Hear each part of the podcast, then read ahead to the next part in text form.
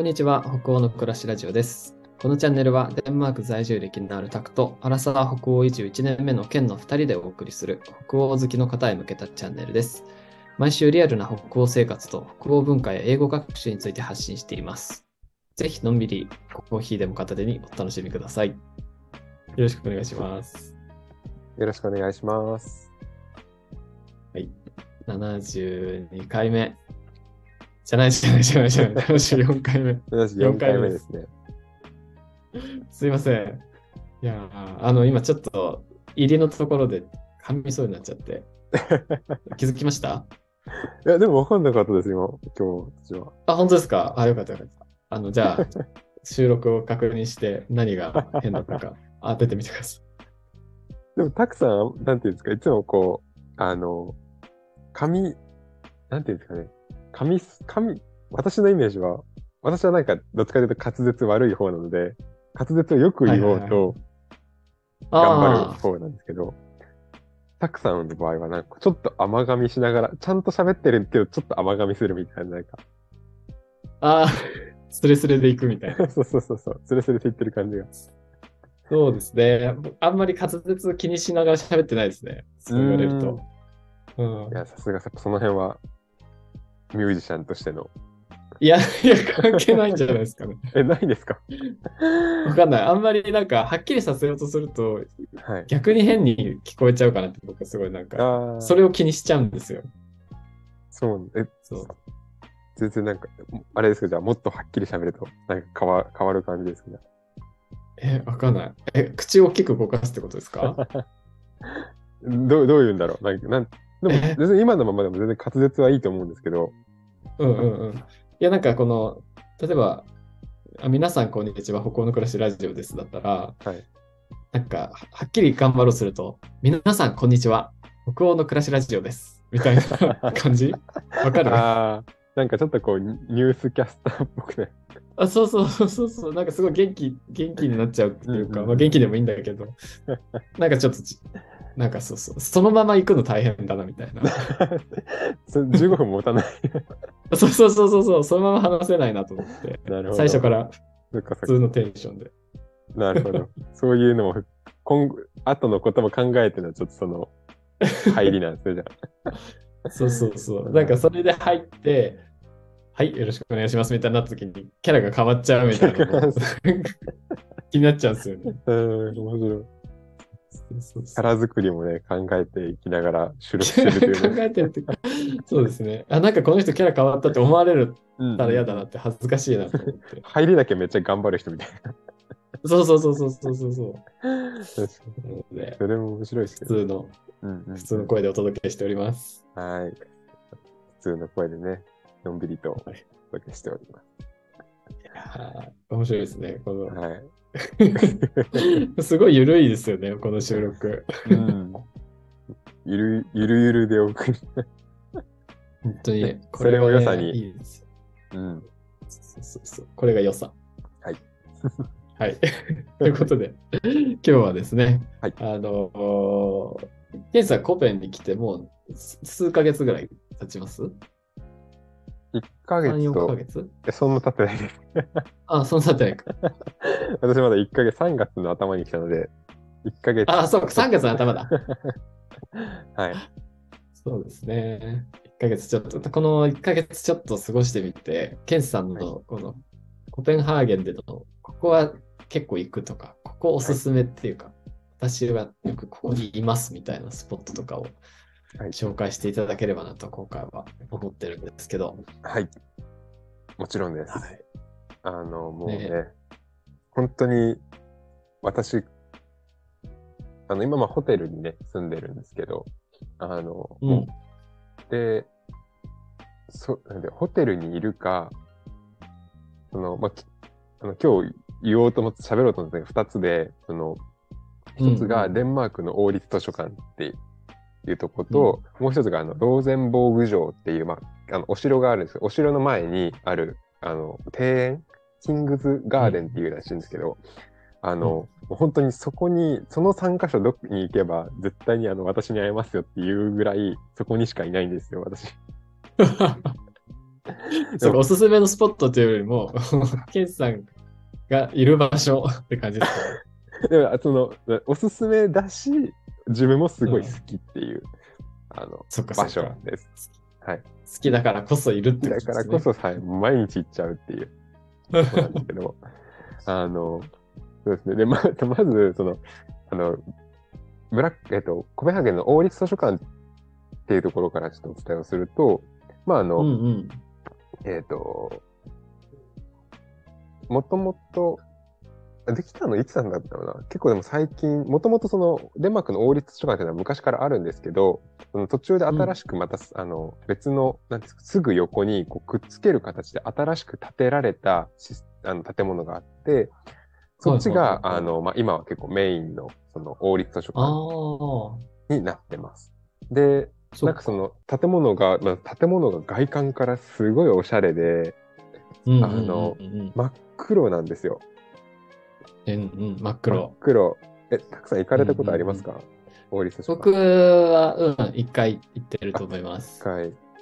で、まあ観光地としてもすごい有名なんですけど、その真っ黒な建物の理由がで、ブラック、名前がまずその王立図書館なんですけど、別名ブラックダイヤモンドっていう風に言われてて、で、なんかそのその建物が真っ黒の真四角のなんかこう宝箱みたいなのをイメージして作られてるんですよね。で、なんでそれが宝箱かっていうと、本っていうのは人々にとって宝物と同じだからっていう意味を込めて、ブラックダイヤモンドってその真っ黒な宝箱を建てたっていう。もうなんかめちゃくちゃかっこいい。コンセプトからも素晴らしいところなんですよね。で、本は宝なんだね。そうなんです。で、基本的に無料で誰でも入れる場所になってて、で、結構なんていうんですかね、図書館っていうと、やっぱ日本の図書館イメージって結構静かな、もうなんか本を読むためだけの場所みたいな感じなんですけど、こっちのその王立図書館は結構もう1階部分カフェになってて、で、結構みんなもうワイワイガヤガヤ、喋りながら、してて、どっちかというとなんか本読んでる人よりもそのカフェとかで普通に過ごしてる人の方が多いんですけど。へー。で、まあそこがワンフロアあって、で、多分地下なのかちょっと、わかんないですけど、展示会、エキシビションもなんかちょこちょこやってたりもしてて、で、そのエキシビションとかがやってる時とかは、なんかもうなんとそこでお酒とかが全然振る舞われたりもしてるんですよ、図書館の中で。わあ、いいですね、いいですね。はい、で、なんかそこでなんかこう、展示会見終わった人たちがね、お酒飲んでこう、楽しんで話をしてるみたいな光景とかもあったりとかして。で、その建物自体とか、その中でやってるのすごい綺麗なところで、で、そこさらに、私の好きなところは、さっきもともとあった王立図書館と横に建てられてるって言ったんですけど、そこ繋がってて、実は。王立図書館、普通に入って、そのままエスカレーター2階登って、隣の旧王立図書館にも行けるんですけど、そっちの旧王立図書館の、内装もすごい綺麗で。へぇー、旧王立図書館行ったことないかも。あ、本当ですか？そこもすごい、なんて言うんだろう、本当に、ハリー・ポッターの世界みたいな。ああ、そうなんだ。感じの、こう、本がずらーっと、ちょっと全部、なんていうんですか、もう、木でできた、こう、本棚、木でできたテーブルとかずらーっと並んでて、なんかちょっとこう、本当に、ハリー・ポッターのね、世界に入ったような、なんか、そんな、空間がね、広がっているところで、そこも今でも全然使えるので、なんでこうそこでも全然何かこう勉強とか仕事とかもできるし、で今の新王立図書館の方でも過ごせるっていう風になってて、いいっすね。気分によってちょっとこう近代的なこうでもちろん椅子とかもやっぱりデンマーク、ね、家具が素晴らしいので、椅子もこういろんなね形の椅子が選べるような、ちょっと高めの椅子だったりとか、普通の椅子とか、ちょっとこう、なんていうんですか、リクライニングっぽくなってるね、椅子とかもあったりとかして、本当にいつ行っても基本的に人はねいっぱいいるんですけど、なんていうんだろう、ぎっしり満席ですみたいな言葉あんまりない、どっかしら座れるようになってるぐらいのとこなので、はい、すごく私はこう重宝してます。いつでもめちゃくちゃはかどりそうですね。すごいはかどりますね。そうなんだ、はい、っていうのがまず、はい、そして室内、特に室内のなんかこう建物っていうんですかね、おすすめのがちょっとじゃあパソコン作業したりとか、はい、なんかこうそれこそ本読んだりとかそういう時は結構使えそうですね。ですね。はい。でもう一つが、さっき言ったローゼンボーグ城っていうねすごい綺麗なねお城があるんですけど、そのすぐそばにある、庭園があって、そこのね庭園もね。すごいあそこはなんか庭園っていうよりもどっちかというとなんか芝生の広場みたいな感じなんですけど、この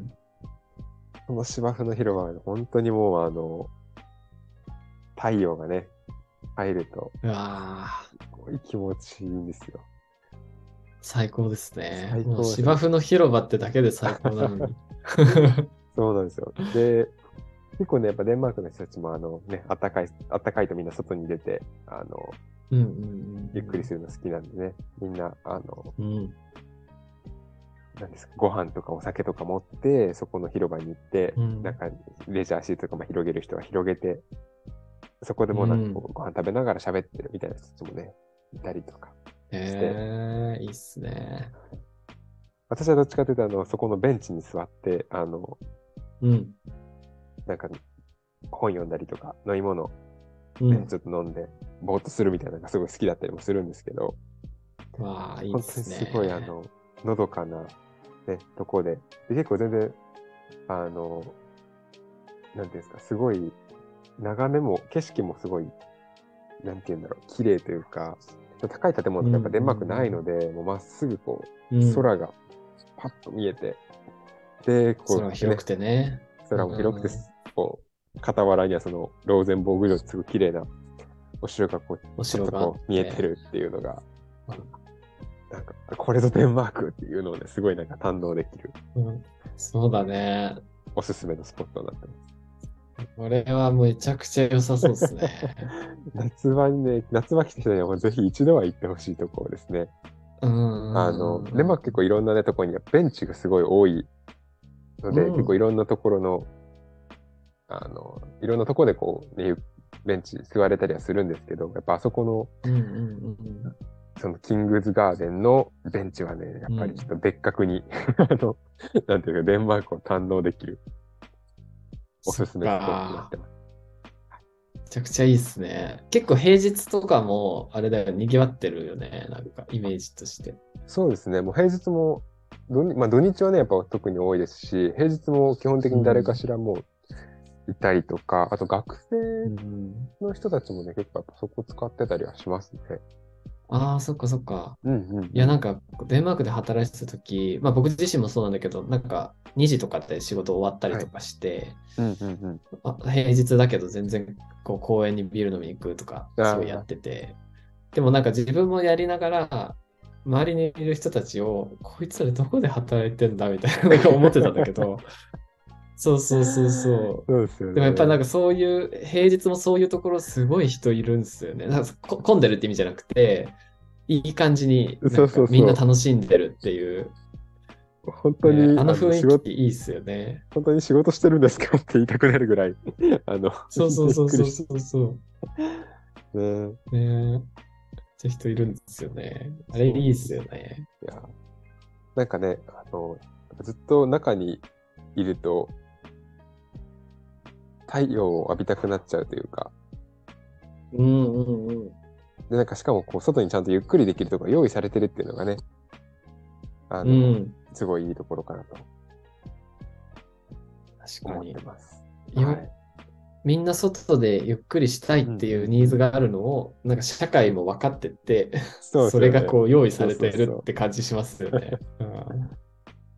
ちゃんとそれ用のスペース作り置いてますからみたいな、ここでちゃんとありますよっていう感じですね。ねえ、ごい。外にいたいことあるよね。みんなそうでしょみたいな感じで。分かってる分かってるみたいな。うんうんうんうん。